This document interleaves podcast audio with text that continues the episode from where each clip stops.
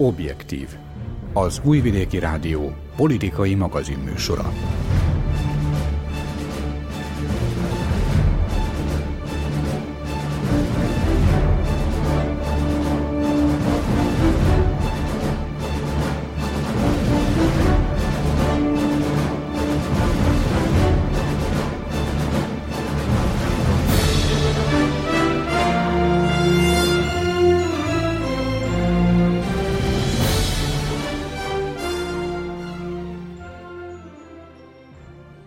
Köszöntöm a hallgatókat, Dani Zsolt vagyok, az eheti objektív szerkesztője.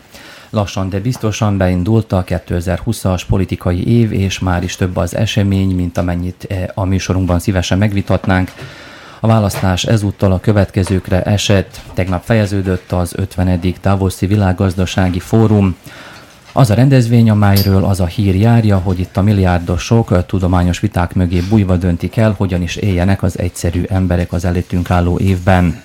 A több ezer vendég persze számos témát érintett, ebből bőven válogathatunk, de előzetes bejelentések szerint a mostani fórum a klímaváltozással lett volna elfoglalva elsősorban, ám nem biztos, hogy ezt sikerült teljes egészében megvalósítani. Ismét Belgrádban és Pristinában járta az amerikai elnök kemény kezűségről is ismert koszovói kérdése lezárásával megbízott küldötte. Már szokásos kérdés ilyenkor, hogy eh, mi az, amit elérhetett, eh, mi az, amit korábban ne próbált volna meg annak érdekében, hogy a felek ismét asztalhoz üljenek. A belgrádi hatalom előszeretettel szokta közölni, hogy országunk egyre csak jobb és jobb pozíciókat foglal el ilyen-olyan nemzetközi felméréslistákon. Ezek leginkább a gazdaságra vonatkoznak, mekkora port keverhet Szerbiában, ha arról van szó, hogy az államok demokratikusságát vizsgáló rangsorban ezúttal nem felfelé, hanem lefelé vettük az irányt. Ehhez a témához kapcsolódik a kérdés, amely úgy szól, hogy mit is jelent, ha a végrehajtó hatalom képviselői szinte kiszámítható rendszerességgel bírálják az igazságszolgáltatást, azaz a harmadik hatalmi ágazatban tevékenykedők munkáját.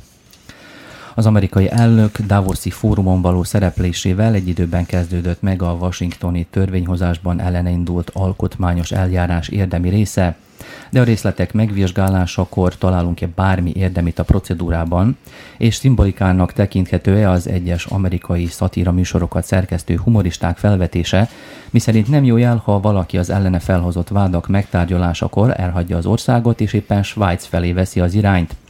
Ezekről a témákról kérdezem kollégáimat, Csíkos Zsuzsát, Öreg Dezsőt és Patócs Lászlót. Nekem a személyes benyomásom a Davoszi világgazdasági fórumról az, hogy, hogy a klímakérdések sokszor nem arról szóltak, hogy mit kell tenni, ami azt jelenteni, hogy mindenki egyezik azzal, hogy tenni kell valamit, hanem hogy azt gondolom, hogy arról szólt, hogy, hogy valaki azt mondja, hogy gond, de valójában az egész nem gond, de az egész, gondolok itt Amerika és Európa közötti különbségekre, és van-e kell bárkinek, az üzleti szférának arra, hogy, hogy átálljon a zöld termelésre, vagy hogy bármit változtasson, vagy inkább a Amerika érdeke fog érvényesülni, a, a, amely azt szeretné elérni, hogy rövid távon, középtávon olcsó legyen az energia. Öreg Dezsőt kérdezem. Hát ha figyelembe veszük az első nap történéseit, akkor, akkor rájövünk, hogy azon múlik, hogy kinek milyen fontos, hogy Greta Thunberget vagy Donald Trumpot hallgatta aznap, vagy, vagy mind a kettőt hallgatta, mert hogy, mert hogy a kettőjük vitája nyomott bélyeget az első nap történéseire. Greta Thunberg ugye tudjuk, hogy ő abszolút kiáll a környezetvédelem mellett, hogy, hogy nagyon gondbájtőnek tartja azt, ami a világban történik, mondja, hogy nincs az idősödő politikusoknak joguk arra, hogy a fiatal nemzetéket egy ilyen világba hagyják, mint amilyenben most élünk, és amely felé még tartunk. Donald Trump viszont amerikai elnökként, akinek az idei novemberben lesz az újabb választási kampánya, már kampányol, tulajdonképpen az egész felszólalása arról szólt, hogy, hogy a választásra készülő Trump beszélt, és hát mintha kicsi otthon éreztem magam, mert rettenetesen sok jót, pozitív dolgot mondott el, rengeteg adatot használt, sok, sok számjegy hangzott el abban a, abban a beszédben, amelyet mondott ott Davosban, és A különbség csak az volt, hogy itthon hallgattam, vagy ott hallgattam, hogy ott dollár milliárdokról volt szó, nálunk pedig jóval alacsonyabb összegekről, de, de nagyon otthon éreztem magam. Úgyhogy azt akarom mondani, hogy, hogy és ez végighúzódott egyébként az egész Davoszi találkozón, mert a világgazdasági fórumon a többi között a világgazdaságról is szó volt, de azért a politikai kérdések úgy láttam én, hogy megelőzik ezeket a gazdasági problémákat, ha bár hogyha, hogyha nagyon bele akarjuk erőltetni, akkor, akkor, a, akkor a környezetvédelem is ide tartozik, arra értelemben, hogy a gazdaság által kibocsátott széndiokszid mennyiséget akarják mérsékelni azért, hogy, hogy megszűnjön az üvegház hatás a Földön, úgyhogy bele lehet erőltetni a gazdaságba is, de én, én, ezt, én ezt inkább politikai témának tartom. Dezső említette, hogy itt ugye politikai kérdések is felmerültek, vagy hát lehet, hogy még nagyobb arányban is, mint a környezetvédelem. Itt sok mindenről lehet válogatni, mondjuk rá a Szerbia vonatkozásban is. Alexander Vucic államfő azt közölte, hogy ezen a fórumon nem kapott választ arra, hogy mi vár Szerbia uniós integrációjára, és hogy nyugati államok sérelmezik azt, hogy mi a kelettel együttműködünk. László, erről mit gondolsz? Hát ezt a kérdést is meg lehetne közelíteni politikai, környezetvédelmi és egy ilyen környezetvédelem politikai, hogyha összevonjuk a kettő történetet. Politikai szempontból én ezt a, a kérdésfelvetést, illetőleg magát a probléma itteni fölhozatalát, tehát Davosról, Svájcról beszélünk. Nem biztos, hogy a, a leghelyén valóbbnak gondolom. Már pusztán csak amiatt, mert a, ha nagyon leegyszerűsítjük az elmúlt 5-7-9 év bel- és külpolitikai horizontját Szerbiára, akkor volt-e olyan fórum, ahol nem merült föl valamilyen formában Koszovó kérdése. Lehet, hogy egy zöldorientált vagy klíma katasztrófa ellenesnek nevezett világgazdasági fórumon ezt kellett, ezt egy kicsit háttérbe lehetett volna szorítani. Hogyha a környezetpolitikai, de hogyha a környezetvédelmi aspektusát nézem meg a szerbiai jelenlétnek, illetőleg a Szerbia ottani képviseletének, hát én úgy érzem, hogy amellett, hogy ténylegesen problémát jelent. Például a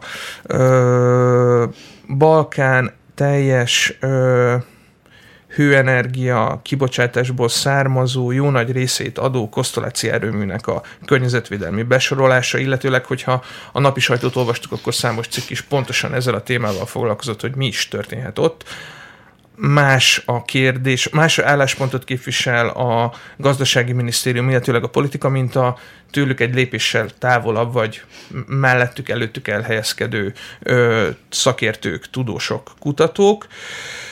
Hogyha a kettőt egybe vonjuk, akkor pedig én úgy látom, hogy ö, Szerbia teljes mértékben ö, kis tényező a Davoszi világgazdasági fórumon, mind ö, politikai értelemben, lást Koszovó kérdése, mint pedig a környezetvédelem terén kifejtendő vagy kifejthető ö, javulások tekintetében. Értsd, hogyha minden rigorózus szabályt be is tartana a gazdaság, illetőleg a minisztérium ténylegesen ö, számon kérni azokat a pontokat, amik a különféle törvényekben, paragrafusokban, rendelkezésekben ö, állnak, akkor se tudnánk akkora javulást hozni, hogy nem, hogy visszafordítsuk, hanem hogy még egy kicsit lassan lehetne lassítani ezt a folyamatot. Zsuzsától azt kérdezem, hogy, hogy, hogy hogyan látja ezt a, az amerikai, európai, vagy akár amerikai világ ellentétet, hogy zöld, nem zöld, odafigyelünk, nem figyelünk, és ö, ugyanígy, hogy ö, mit gondol a, a Vucic véleményéről, hogy nem, nem ígértek semmit az uniós csatlakozás kapcsán. Ez, erre az utóbbira nagyjából hasonlóan szeretnék válaszolni, mint ahogy Laci is az előbb ö, tette. Én azt hiszem, hogy erről még majd ugye a, a bejelentett témáidat illetően ö, lesz alkalmunk ö, beszélni. Én inkább visszatérnék arra, hogy zöld vagy nem zöld, ö, ki hogyan ö, látja ezt a katasztrófát, ami előtt áll a Föld, és ezt tudósok, szakértők is ö, mondják, és hát ugye te mondtad a bevezetőben, hogy a klímahelyzet kellett volna, hogy a központi téma legyen. Végül is aztán nem ez volt a, a központi téma, mint ahogy megszoktuk már, hogy ez, ez a Davoszi világgazdasági fórum, ez, ez eléggé hogy is mondjam, öncélú, te magad is mondtad, hogy a milliárdosoknak a játéktere és megmutatkozási lehetősége.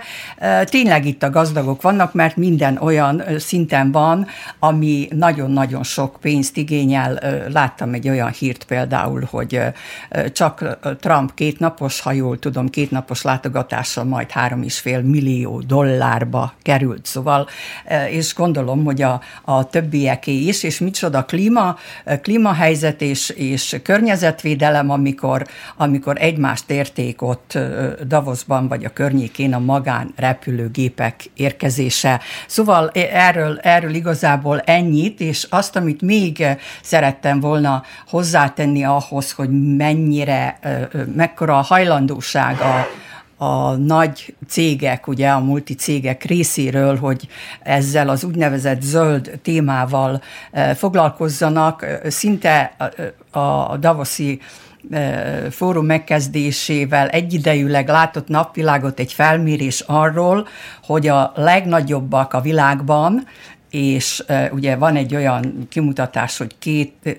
2000 milliárdos a, a föld össz, nem tudom én miének a 60 át birtokolja, tehát a nagy cégek kimutatása körében végzett felmérés szerint ők maguk a klíma a, a klímahelyzetet, illetve hát mondjam így, hogy e, ezt a veszélyt, amit, amit a földünkre nézve rejteget a, a homo sapiens, ugye már mint az ember, ezt, ezt ők nem tartják a tíz legfontosabb legfontosabb teendőik között állítólag a 11. helyen van, nem tudom, hogy milyen fölmérés ez, de megdöbbentő, megdöbbentő igazán, hogy, hogy, hogy például, és olvastam egy, egy, és most itt puskázok kicsit, olvastam egy kimutatást, hogy a Coca-Cola már is bejelentette, hogy eszébe nem jut a, a műanyag, a PET palackok gyártásának vagy használatának a leépítése, vagy ki, kiiktatása, mert hogy erre igény van a vásárló körében is, a Coca-Cola számára teszem én hozzá a profita a legfontosabb. A Coca-Cola mellékesen percenként állítólag 200 ezer ilyen műanyag palackot, PET palackot gyárt le. Most azt ígérték, hogy 2030-ig az 50 át ennek a mennyiségnek majd újrahasznosított palackokból fogják elkészíteni. Na nem tudom, hogy hogy lesz, mert igazából nehezen lehet hinni ma már bárkinek. Ami pedig a szerb dolgokat illeti, hogy mennyire képes, vagy mit tehet itt Szerbia, Laci már az előbb említette ezeket a hőerőműveket. Például, ugye most ma is tüntettek eh, Belgrádban környezetvédők, akik azt, azt mondják, hogy a Kosztoláci hőerőmű szűrő berendezésére 130 millió dollárt fordítottak, és, és úgy tudják, hogy nem működik. Na de most akkor ki a felelős? Ki a felelős ezért, és, és, és milyen környezetvédelmi politikája van egy olyan, egy olyan országnak, akinek az elnöke azt mondja, amelynek az elnöke azt mondja, hogy, hogy hát e, kibírható ez a levegő, és hogy ő kincsét átadja a gyerekét. Akkor, amikor tíz nappal ezelőtt az orrunkig nem lehetett látni a, a füsttől, köttől, meg a minden egyéb szemétől, ami a levegőben volt, és, és milyen környezetvédelem le, vagy zöld energia, vagy zöld gazdaság lehet olyan országban, amelynek van ugyan környezetvédelmi minisztere, de amikor a legnagyobb, vagy legsúlyosabb volt a helyzet, ezt már mindenki elfelejtette, mert most valamennyivel jobb, jobb ugye a, a, a, a helyzet itt a térségünkben, akinek a, a, a miniszter ugye meg se szólalt egyrészt, másrészt pedig azzal kezdte a, a mandátumát, emlékszem, amikor tele volt a sajtó azzal, hogy egzotikus ö, helyekre látogatott, nem is egyre, hanem több, több helyre is ö, tett hivatalos látogatást. Vajon, vajon miért? Ugyan, ugyan miért? És, és, és egész addig még ilyen dolgokra nem, nem kapunk választ, egész addig az lesz, ami, ami most, is, ugye, most is van. Emlékezzünk csak arra, hogy nem is olyan régen még, még igazából arról beszéltek arról beszéltek, hogy annak idején majd, ha a környezetvédelmi, a, a a társulás, az uniós társulási folyamat során a környezetvédelmi fejezetet kell megnyitni, akkor milyen nagyon sok-sok milliárdra lesz szükség. Most senki sem beszél arról, hogy Szerbia majd egyszer tényleg oda kerül, hogy, hogy, hogy komolyan kell, hogy foglalkozzon ezzel a helyzettel. László, hozzászólni kívántál? Igen, a, a Coca-Cola ugyanis az én jegyzetemben is szerepel, de lehet, hogy pont a Coca-Cola példája mutathat arra rá, hogy hogyan működik ez az egész rendszer, és mi az egész történetben az álszentség. Tehát ugye, ahogy Zsuzsa is mondta, Coca-Cola felszólalt, és hogy ténylegesen ők a világ egyik legnagyobb műanyag termelői. Az volt a Coca-Cola-nak az indoklása, elnézést kérünk a hallgatóinktól a termék megjelenítés miatt, de most erre sajnos szükség van, hogy maguk a fogyasztók szeretik a kis, zárható műanyag üvegeket, viszont ténylegesen újra szeretnék hasznosítani ezeket a dolgokat, amennyiben maguk a fogyasztók is hozzájárulnak és részt vesznek az újrahasznosítási láncolatban. Mit csinált a világ egyik legnagyobb multicége? Eltolta magától a felelősséget, és ráhárította a fogyasztókra. Tehát ettől nagyobb, nem is tudom az elszentséget, lehet ebben a kontextusban használni, de minden esetre nagyon-nagyon-nagyon... Tisztességtelen dolog szerintem. Abszolút, ezzel egyetértünk, nem is nagyon lehet rá mást mondani. És még egy furcsaságot itt a világgazdasági fórum kapcsán talán meg kellene említeni, az pedig az, hogy a találkozót szervező intézmény, vállalat, szervezet 40 olyan multicéggel áll szoros üzleti kapcsolatban, amelyek az úgynevezett IDS ISDS rendszer kezdvezményezetjei. Mit jelent ez a rendszer? Ez azt jelenti, hogy van egy külön bírósági mechanizmus, ahol a multicégek meg tudják támadni az egyes országok ö, környezetvédelmi, illetőleg a cégeknek nem tetsző határozatait, és ez a bíróság, most nem azt mondom, hogy ö, részrehajló a multicégek irányába, de tehát, hogy általában jól jönnek ki ezekből a perekből. Magyarul a világgazdasági fórum szervezői gyakorlatilag munkakapcsolatban állnak azokkal a cégekkel, amelyeknek a tevékenysége miatt került az idei világgazdasági fórum középpontjába a környezetvédelem. Így van, és ezért kellene talán, hogyha, hogy, hogy a nagyoknak megegyezniük abban, hogy, hogy mit is akarnak. Nem tudom, ők azt hiszik, hogy ha, ha tényleg hogyha ha tényleg eljutunk odáig, ne adj Isten, mind ami Ausztráliában is ugye történik, hogyha tényleg eljutunk addig, akkor ők azt majd megúszák az ő térségükben, vagy ott, ahol ők élnek, ott majd, vagy ahova elbújnak, vagy nem tudom, mit, mit is, vagy hogy is mondjam, ott, ott majd jó lesz a levegő, amikor, vagy tiszta lesz a víz, stb. stb. stb. Csak egy pillanatra reflektálnék még erre a Szerbia Davoszi jelenlétére. Zsuzsa azt mondta, hogy Szerbia valami keveset tehet, ugye, ahhoz, mert ki túl kicsik vagyunk ahhoz, hogy lényegesen befolyásoljuk a föld ozonrétegének a károsodását. Ja, nem egészen ezt mondtam, hanem azt, hogy nem teszünk semmit azért, hogy a sajátunkat itt védjük valamennyire. De rendben van azzal, akkor Jó. nem teszünk uh, semmit, mert nincs rá pénz állítólag. Na, én úgy, úgy látom, hogy Szerbia nem azért volt jelen, hogy tegyen valamit, hanem azért volt jelen, hogy megmutatkozzon.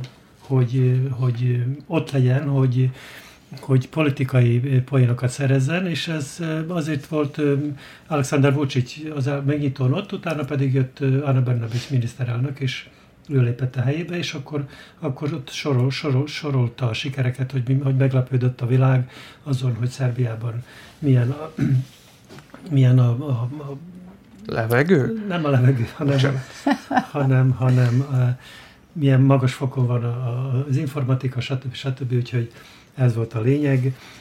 Ami pedig Gorán Triván környezetvédelmi miniszter szerepét illeti ebben az ügyben, hát én azt hiszem, hogy igazándiból nem tud ő sokat tenni, hát attól függ, hogy a költségvetésben mekkora teret hagytak neki arra, hogy kibontakozhasson. Én úgy tartok, tartok tőle, hogy nagyon keveset. Ami a politikai, csak még egy mondat, ami a politikai eh, poénszerzést illeti, eh, hangsúlyozta is eh, Alexander Vucic, hogy nincs olyan ország, amelyik hat alkalommal egymás után amelynek a legfontosabb vezetője hat alkalommal egymás után részt vesz, a, vagy vett a Davoszi találkozón. Én is csak egyetlen mondattal, és lényegében most Gorán Trivánhoz intézem a szavaimat.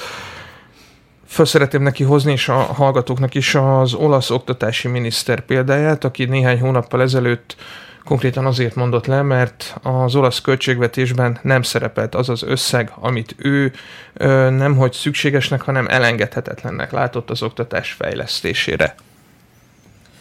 A Davoszi fórumon már felmerült Koszovó kérdése, amely szinte minden nemzetközi, Szerbia minden nemzetközi viszonyához kötött. Közben az Egyesült Államok ismételten az első számú kezdeményezője a Belgrád és Pristina közötti viszony rendezésének. Mit ígérhetett, vagy mivel fenyegethette meg Richard Grenell külön megbízott Balkán látogatásán Belgrád és Pristinát? Csak any, any, beszélgetés indítanak annyit mondok, hogy azt mondta neki, nincs külön terveti, beszéljétek meg, és majd, majd megoldjuk, mit, mi, milyen eredményt mutathat fel Grenell látogatása után Zsuzsa.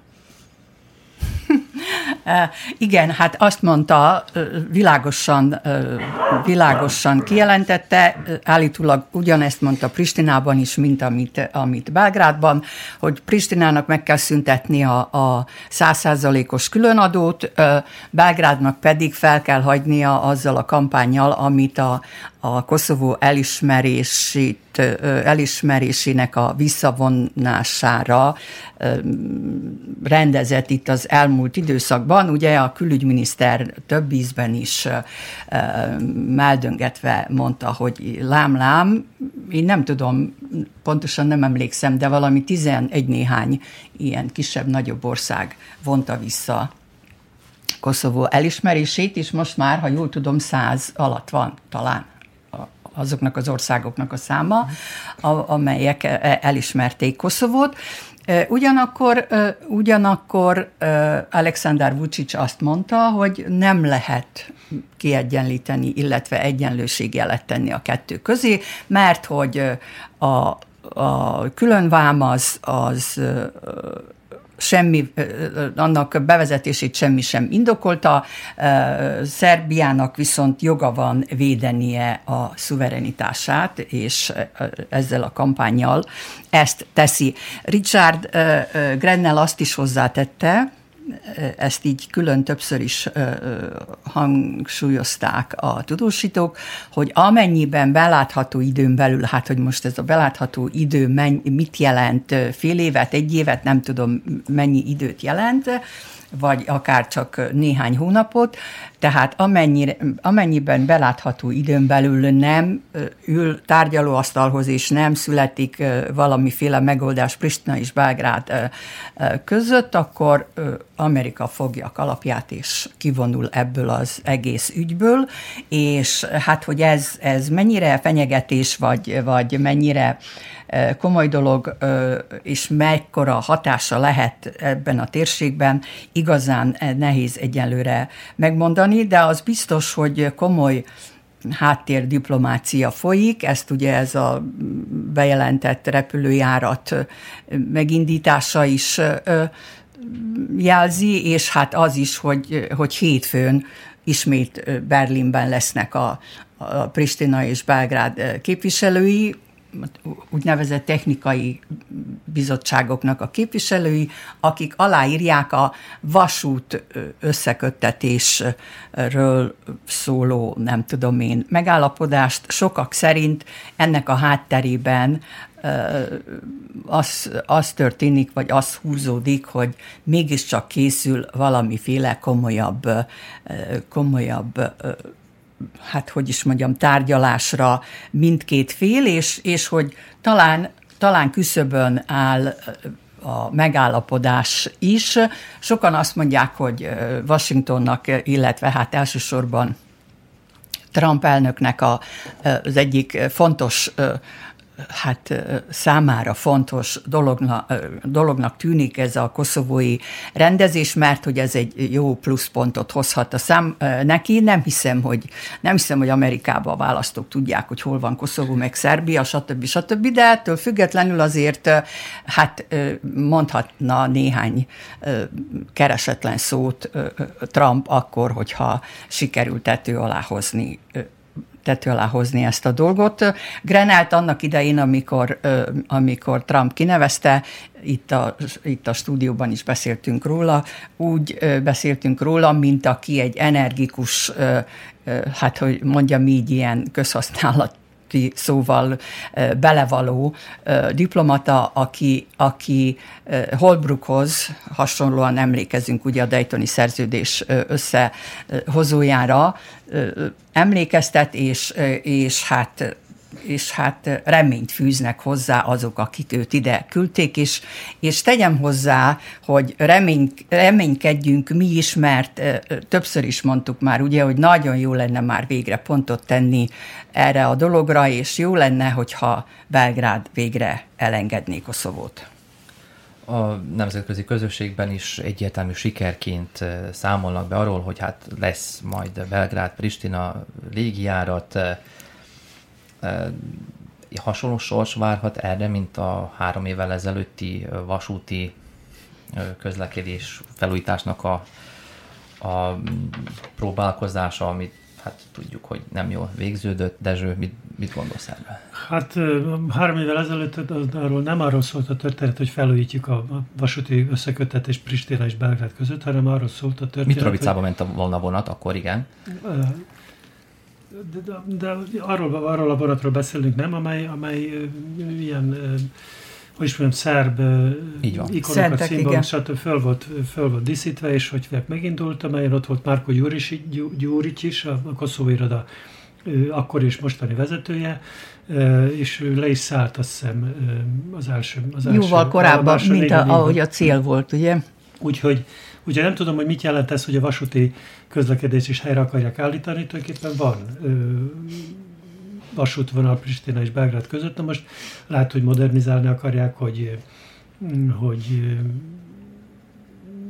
korszerűsítik, stb. stb. Erre nyilván szükség van, mert hogyha, hogyha valóban az a, az, a, az a szándékunk, hogy az Adriai tengerre ne, ne, ne a montenegrói tengerparton jusson ki, hanem az Albán tengerpartra, Dracsa Mármint a Schengeni, Duras, Duras, a mini Schengen keretében, ugye? Igen, mini Schengen keretében Duras kikötő legyen az a kikötő, amely amely, hogy hívják, a Szerbiába érkező, tengeri úton Szerbiába érkező árut hozza, akkor nyilván szükség lesz a vasútra is, mert, mert nyilván az is olcsóbb, mint, mint, a, mint a szárazföldi, tehát a teherautószállítás. És csak egy pillanat elnézést, és ez megvalósítható, ha tudjuk, hogy mondjuk rá Koszovó lényegében összeomlasztotta a CEFTA a szabadkereskedelmi egyezményt, hogy nem akar részt venni a mini Schengenben sem? Hát az, hogy keresztül megy rajta vonat, az még nem árt senkinek, nem? Hát ha meg tudják valósítani. Úgyhogy gondolom én meglátjuk. Na mindegy, mi volt az eredeti kérdés?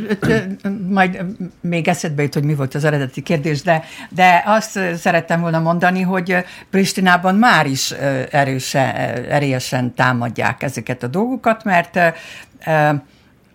az általad említett Gyurics, a koszovó iroda vezetője azt mondta a repülőjárat kapcsán, hogy két szerb város között áll helyre a 20 évvel ezelőtt megszakadt repülőjárat. És alatta Pristina és Belgrád. Pristinában azt mondják, hogy ezzel az ő függetlenségüket és államiságukat sértik a vasúttal, szerintem vasútról is gondolom ez lesz a véleménye. Nem hivatalos, mert a hivatalos az állítólag aláírták ugye a pristinaiak is a repülőjáratról szólót. Az eredeti kérdésem pedig az volt, hogy mi újat tud felmutatni Richard Grenell miután járt Belgrádban és Pristinában. Tud-e újat felmutatni? Szemmellátatólag semmit nem tud bemutatni, nem tudjuk, hogy tulajdonképpen valóban érdemi tárgyalások voltak, vagy nem voltak a, a három fél között. Gondolok itt Grenelre, Belgrád és Pristinára. Zsuzsa már említette, hogy ebből látszik, abban a repülőgép, repülőjárat beindításának szándéknyilatkozatáról látszik, hogy itt háttértárgyalások folynak. Én is azt hiszem, hogy folyamatosan folynak a tárgyalások valamilyen úton, módon, és ez nem baj, hogy titokban folynak, gondoljuk csak bele, hogy a palesztinok és a, és a, és a zsidók úgy egyeztek meg, hogy mindenkinek leesett az álla, közölték valahol Skandináviában, hogy megvan a megállapodás, és ennek több évvel ezelőtt történt. Teljesen titokban folytak, úgyhogy én ebben nem látok semmi kivetni valót, mert hogyha hogy is mondjam, az e fajta politika azonnal a nyilvánosság elé kerül, akkor a nyilvánosság különböző rétegeinek különböző nyomására befolyásolja ezt a politikát, itt pedig szépen csendben a háttérben folynak a megbeszélések, és akkor kirukkolnak valamivel, gondolom én, hogy is mondjam, ismét több évtizedes tapasztalatra hivatkozva, ez, ez mindig hatékony volt, hogyha, hogyha valaki titokban tárgyalt, és végül megjelent a megoldással. László, ugyanez a, a kérdés, azzal a pótkérdéssel toldanám meg, hogy, hogy hol van itt Európa, megint ismét az Egyesült Államok kezdeményez, felállt az új Európai Bizottság, Európa is elvben, európai vezetés is már cselekvőképes kellene, hogy legyen. Ezen kívül mit gondolsz Richard Grenell legújabb tevékenységéről? Hát mindenek előtt azzal kezdeném, hogy egyet kell értenem Alexander Vucicjal, mert hogy nagyon leegyszerűsítjük a pótvámok vagy büntetővámok kérdését, akkor hangsúlyozom, nagyon leegyszerűsítjük, akkor egy gazdasági döntést állít párhuzamba a szuverenitás vagy az ország határvédelmeivel. Tehát ezen a szinten teljesen egyetértek vele, hogy a kettőt nem lehet úgy kezelni az egyiket, mint a másikat, viszont hát azért ne egyszerűsítsük túl a dolgokat, itt természetesen nem erről volt szó. Uh, Alex Ivica Dacsics külügyminiszter is a gazdasági hangsúlyra fektette az értelmezését az közmédiának adott nyilatkozatában, és talán ez is egy ilyen vagy egy meg gesztus volt az amerikai tárgyaló fél felé, vagy jobban ismeri Donald Trumpot, jobb, vagy kellően ismeri Donald Trumpot, majdnem egy csúnya viccet engedtem meg magamnak elnézést, és tudja Donald Trumpról, hogy ő egy üzletember, de egyben elnök is. Most zárójelben hozzátenném, hogy egy olyan üzletember elnök, aki titkolja a saját adóügyeit, de ez tényleg nem számít. Egyetlen egy kulcs tényező van itt még, ami gyakorlatilag a Pristina szerb kérdésbe illeszthető be. Valahol uh, Alexander Vucic azt nyilatkozta, hogy uh, Belgrád államközi szerződést semmilyen körülmények között nem írna alá, tehát, hogy valami úgy történhetett meg, hogy nagyon finoman intézték ezeket a történeteket, és nem nem is tudom elképzelni, hogy mi állhat pontosan itt a repülőjárat kialakítása körül. Ami pedig az uniót illeti, hát itt, itt két alternatívát tudok elképzelni, és nem tudom, hogy melyik állhat közelebb a valósághoz. Egyrészt az, hogy ö, fölmérhették, hogy ö, az amerikai ö, kormánynak itt most valamiért szabad kezet kell adniuk, és próbálják meg ők közelíteni a két felet egymáshoz. A másik pedig az, hogy ők jelenleg semmi olyasmit nem tudnak kínálni se Koszovónak, se Szerbiának, ami újra tárgyaló asztalhoz vonhatná őket. Itt a ö, bővítéspolitikával kapcsolatos bizonytalanságokra szerettem volna utalni, de jelenleg én nem látom, hogy melyiknek lehetne nagyobb valószínűséget tulajdonítani ha senkinek nincs további hozzászólás a témához. Megint azt mondom, hogy csak egy, egy mondat. A gazdasági dolgok előtérbe helyezéséről beszélt Laci az előbb már, mint hogy Grennele azt mondta, hogy gazdaságfejlesztése, munkahelyek teremtése mennyire fontos mind a két félnek, stb. stb.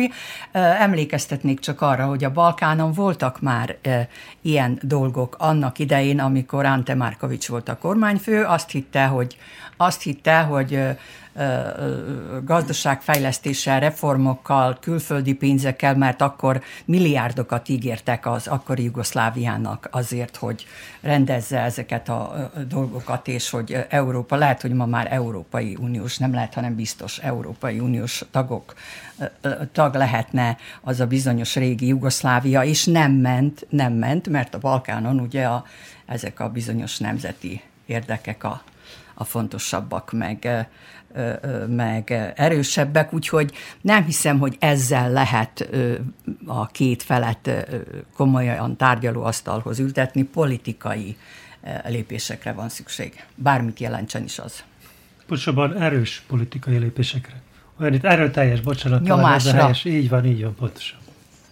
Az uniós integrációhoz bizonyos módon is kapcsolódik a következő témánk. A brit The Economist lap 2006 óta végez egy olyan felmérést, amelyben rangsorolja a világ számos országának állapotát. Ezt a felmérést úgy hívják, hogy Demokrácia Index, amelyen Szerbia az elmúlt évre 5 helyet rontott pozícióján, 61-ről azt hiszem a 66. helyre csökkent ezen a 167 országot tartalmazó listán. Ennek ellenére még jobban teljesítünk, mint a egyes régióbeli államok, de érdekes módon számos országgal szemben lemaradunk, ami meglepő, csak itt vagy gondolom, hogy a, a vendégek kitérnek erre bővebben, Panama jobban teljesít, mint Szerbia, Tunézia, Fülöp-szigetekkel számomra kicsit, hm, nem tudom, meglepő ezt, hogy magyarázzátok, de a fő kérdésem az lenne, hogy, hogy amellett, hogy egyes országok javítottak, mint például Horvátország vagy Szlovénia abban is nagyon magasan 30, Szlovénia 36 vagy így valahogy.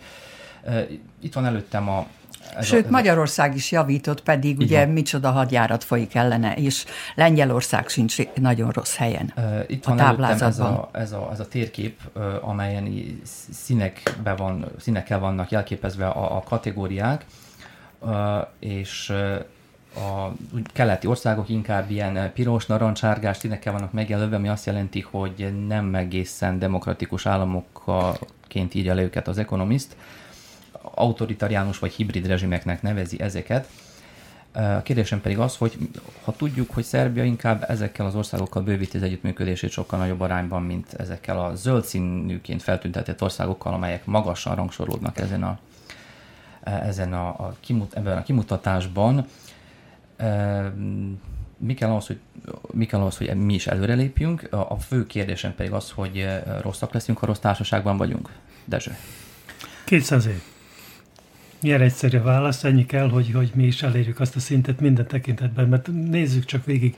Az elmúlt egy-két év során, amikor ilyen kimutatások vannak, gondolok itt a sajtószabadságra, a jogállamiságra, a megveszthetőségre vonatkozó jelentések, igen, igen, és most a demokrácia fokára vonatkozó jelentések, ez arról szól, hogy egyszerűen, egyszerűen azt, a, azt az időt, azt a, azt a korszakot, amelyben el kell érni ezt a fokot, a tudat szintjén el kell ide jutni, azt nem lehet, egyszerűen nem lehet átugrani.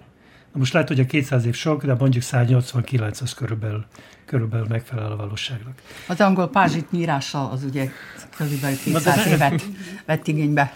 Na minden esetre vagy keveset lehet megtudni ennek az ekonomisztnek a, a, a, tudás, a, a felméréséről, mármint a, mármint a hazai hírügynökségi és egyéb jelentésekből. Tehát a lényegi, lényegi dolgok. Annyit tudunk, hogy, hogy öt kategóriában osztályozták az embereket, 60 kimutatót vettek figyelembe. Az egyik a választási folyamat és a pluralizmus, a másik a hatalom működése, a harmadik a, a, a demokratikus politikai kultúra fejlesztése, és a, a, a, a polgári szabadságjogok, ezek azok, amelyek, amelyeket vizsgáltak. És a szólás meg a média szabadság, nem? Meg a szólás meg a média szabadság, így van, és hogy hívják, itt mindenhol, hogy is mondjam, mindenhol problémák vannak. Én komolyan gondolom, ez, ez, a, ez a most, hogy 200 vagy 150 vagy, vagy, vagy 100 év, teljesen mindegy, de egyszerűen lemaradásban vagyunk, és ezt el kell érni az embereknél, az emberek tudatában el kell jutni addig, hogy igénye legyen az embereknek, tehát a mindennapi, a közönség és választópolgárokos igénye legyen arra, hogy a demokrácia ilyen és ilyen szintjét követelje meg. Eddig azért mondom, még fejlődni kell. László, szerinted valóban gond, lesz, gond lehet ez, ronthat a Szerbia Demokrácia Indexen, ha, ha keleti országokkal működünk együtt egyre nagyobb mértékben? Hmm, hogy is mondjam? Úgy érzem, hogy pontosan értem a kérdést, és pontosan világos, hogy miért teszed föl. Szerintem nem föltétlenül ö, határozza meg az együttműködés iránya azt, hogy milyen folyamatok zajlódnak le a társadalomban, tehát a társadalom belsejében, illetőleg a politikai életben, a politikai szférában. Most uh, hirtelen anélkül, hogy lefordítanám az Economistnak a hat oldalas, uh, hat soros ö, ország összegzését, csak elmondanám azt, hogy milyen hívószavak vannak benne. Ö, például az, hogy a, a kormányellenes tüntetések egyrészt elszórtak, másrészt gyengék, ö, minden bizonyal a szerb haladópárt nyeri a következő parlamenti választást, maga az ellenzék hihetetlenül gyöngött és megosztott a választási bolykot kérdésében. A független intézmények és a média hatalmas nyomásnak van kitéve, illetőleg körülbelül 3,8%-os gazdasági növekedést jelez előre az Economist 2020-24-es időszakra két dolog történhet. Vagy az, hogy az Economist szerkesztősége hétről hétre hallgatja az Újvidéki Rádió Objektív című műsorát, vagy ezek olyan jellegű problémák, amelyek nem csak a témát szorosabban vizslató, kutató, vagy elemző, vagy foglal, vele foglalkozó emberek számára teljes mértékben nyilvánvalóak. Az orosz barátság, ami ugye Szerbia-Oroszország között több évszázadra nyúlik vissza, vagy a törökökkel, a kínaiakkal, a nem tudom még ki mindenkivel folytatott gazdasági együttműködés, ezekre a dolgokra ha hat is, szerintem csak indirekt visszahatásról van szó. Arra gondolok, hogy tehát nem azért problémás például a, a parlamenti küszöb 3%-ra való csökkentése, mert hogy Alexander Vucic évente kétszer találkozik Vladimir Putyinnal, vagy például maradjunk a, nem azért a volt problémás például jó két héttel ezelőtt is, vagy a múlt héten is még a környezetvédelmi helyzet, mert Törökország, illetőleg kínai cégek építik a gázvezetéket, lásd a hirtelen akartam mondani, a vasút társaságot. Az együttműködés lehetne mondjuk nyugati irányultságú is. Például én nagyon örülnék, hogyha kanadai vendégmunkások építették volna föl a tőlünk néhány száz méterre található ö, új üzletközpontot, de hát nem az történt, hanem itt a gazdasági érdek, illetőleg az együttműködés irányulása ezeket a partnereket tette, teszi és fogja tenni lehetővé. Nagyon röviden nem ott található az én meglátásom szerint a probléma, hogy ö, alapjáraton inkább keleti orientáltságú az államberendezés és a politikai élet is. Ez a keleti orientáltságú dolog azért érdekes lehet mondjuk ennek a, a demokrácia index megállapítóinak, Éppen ma hallgattam egy, egy a, a Belgrádi politikai tudományok tanárát, aki azt mondta, hogy és, és nem is a kormányhű televízióban hallottam és néztem, hanem éppen az úgynevezett független televízióban, aki azt mondta, hogy igazából csak nagy dolgokra tud koncentrálni ez a 2006 óta készítik, ha jól emlékszem, ezeket a listákat, tehát csak nagy dolgokra tud koncentrálni ez a fölmérés, amikor, amikor elkészítik a, a, az elemzésüket, mondjuk Málta nem tudom, hanyadik helyre esett vissza, mert hogy ott ö, ö, megöltek egy, egy hogy mondják, milyen újságíró Oknyomozó, újságíró. oknyomozó újságíró nőt, aki hát beletaposott a, a hatalmi körökbe. És hogy ezek, a, ezek az elemzések nem foglalkoznak az alacsonyabb szintű dolgokkal, amelyek ugyanúgy, ugyanúgy megakadályozzák az embereket abban, hogy megfelelő információkhoz jussanak, hogy jogaikat érvényesítsék, hogy, hogy, hogy ítéletet tudjanak mondani, és, és, és hogy meglegyen a, a, a szabadságuk, és, és ne érezzék magukat nyomás alatt. Nos, ha ezt is figyelembe vesszük, akkor én, én most már nem mennék tovább a részletezésébe ennek a, ennek a demokrácia index, index kimutatásnak, mert én is úgy gondolom, hogy a világban nagyon sok ilyen van, ilyen, ilyen dolog, és, és borzasztó szeretik, szeretik úgy elverni a port az ilyen azokon, akiknél, akiknél én nem mondom, hogy nincs, nincs probléma és nincs gond, de azért lehet, hogy, lehet, hogy alaposabb vizsgálat után kellene ítéletet hozniuk.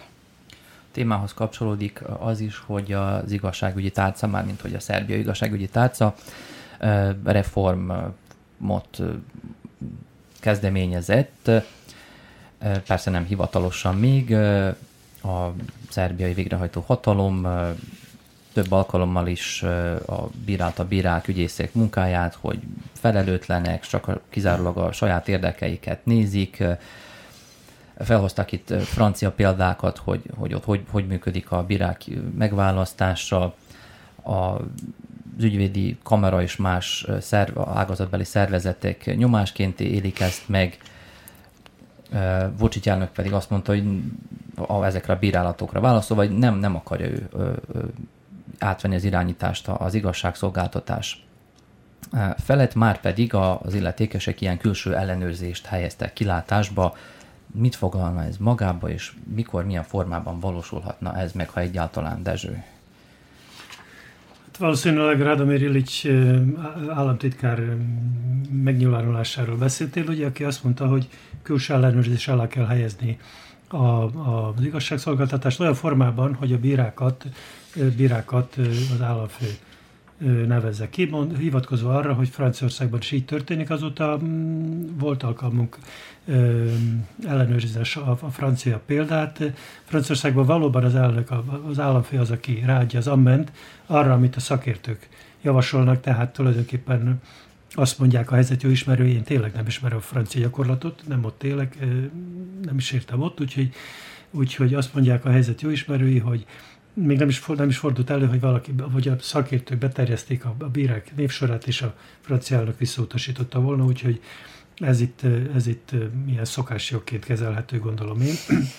Mindenesetre az államtitkár által javasoltak, a rögtön belekötött nagyon sokan, mert azt mondták, hogy ezzel bizony Szerbiában, itt, ahol, ahol a demokrácia még nem áll olyan szinten, ahogy kellene, itt ezzel visszaélnének, és tulajdonképpen ezzel valóban lehetőséget adnánk egy olyan cselekedetre, tetre, amely megkérdőjelezhet, megkérdőjelezhetné az igazságszolgáltatás,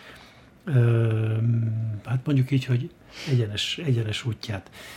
Mert hogy azt is tudjuk, hogy az igazságszolgáltatás már is politikai nyomásnak van kitéve, csak szét kell nézni, hogy, hogy például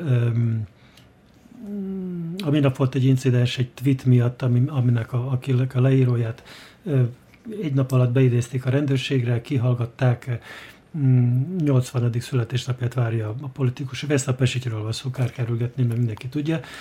Abot pedig ilyen botrányokról hallgatnak, és csönd van, mély csönd, mint a, a fegyverbotrány, fegyvervásárlási botrány, és egy halom más ilyen komoly, komoly dolog, úgyhogy én azt hiszem, hogy tényleg nem kell megengedni, hogy, hogy és legyen az az államfő, lehet, vagy legyen az a kor, kormány, tehát a végrehajtó hatalom, nem kell megengedni, hogy ezek beleszóljanak az igazságszolgáltatás ügyébe, mert akkor, akkor végleg megnyitjuk a kapukat azelőtt, hogy egyértelműen politikai befolyás, befolyás alá kerüljön a hatalom, hatalom harmadik ága, az igazságszolgáltatás, ami nem jó, mert minden ágnak külön kell működnie, függetlenül a másiktól.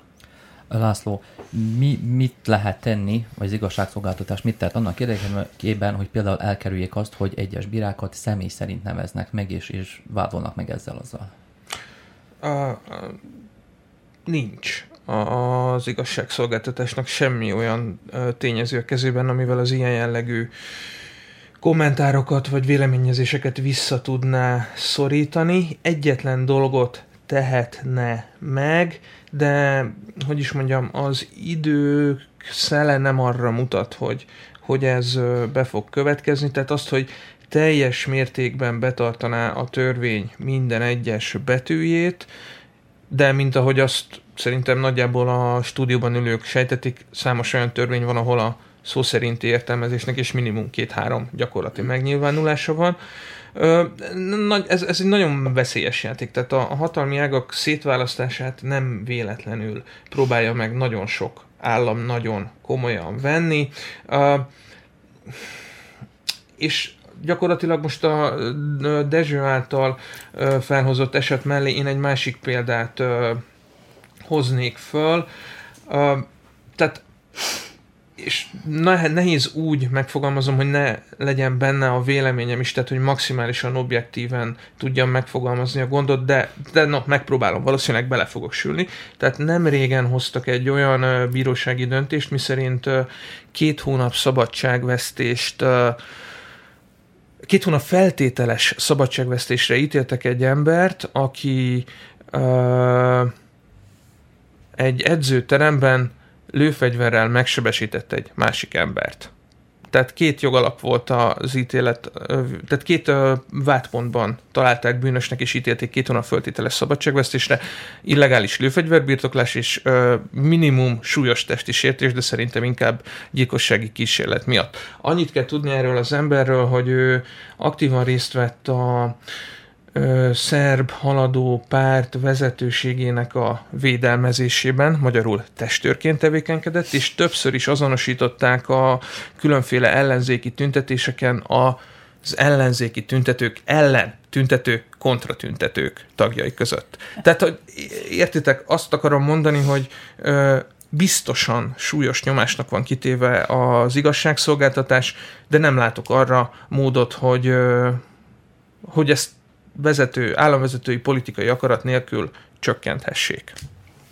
Amikor nem várom meg a pótkérdésedet, hanem ehhez, ehhez csatlakozom. Amikor vasárnap elhangzott ez a bejelentés, mert hogy vasárnap hangzott el, most január 19-én, hogy külső ellenőrzés alá kellene vonni a bíróságokat, nem sokkal ezt követően, ha jól tudom, ezt követően jelent meg az a bizonyos tweet, amiről, amiről uh, uh, Dezső is beszélt, és, és elindult egy olyan fajta véleménynyilvánítás, hogy sokan, sokan inkább azt várták, köztük a tweetnek ugye Pesics asszonynak is a véleménye az, az volt, hogy igazából mindenki azt várta, hogy az oroszországi események kapcsán valami hasonló lépésre, lépésre készül a szerb államfő is, minek utána ugye az elmúlt ö, időszakban a, le, a lehető legerélyesebben bírálta név szerint, ahogy te is mondtad, a,